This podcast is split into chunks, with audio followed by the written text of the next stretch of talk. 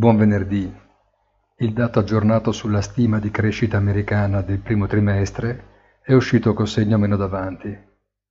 Una doccia fredda anche tenuto conto di tutti i limiti che le proiezioni trimestrali comportano proprio per il meccanismo di trasformazione del dato su base annuale.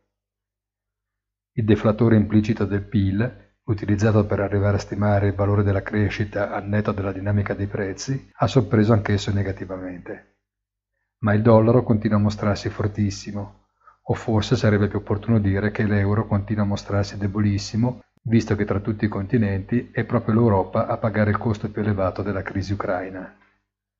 E lo si vede anche dai rendimenti e spread che anche nella giornata di ieri hanno ripreso ad allargarsi, mentre si parla di ampliare le manovre finanziarie di supporto e quindi di nuovo debito, il cui costo nel contesto attuale e futuro è destinato inevitabilmente a lievitare.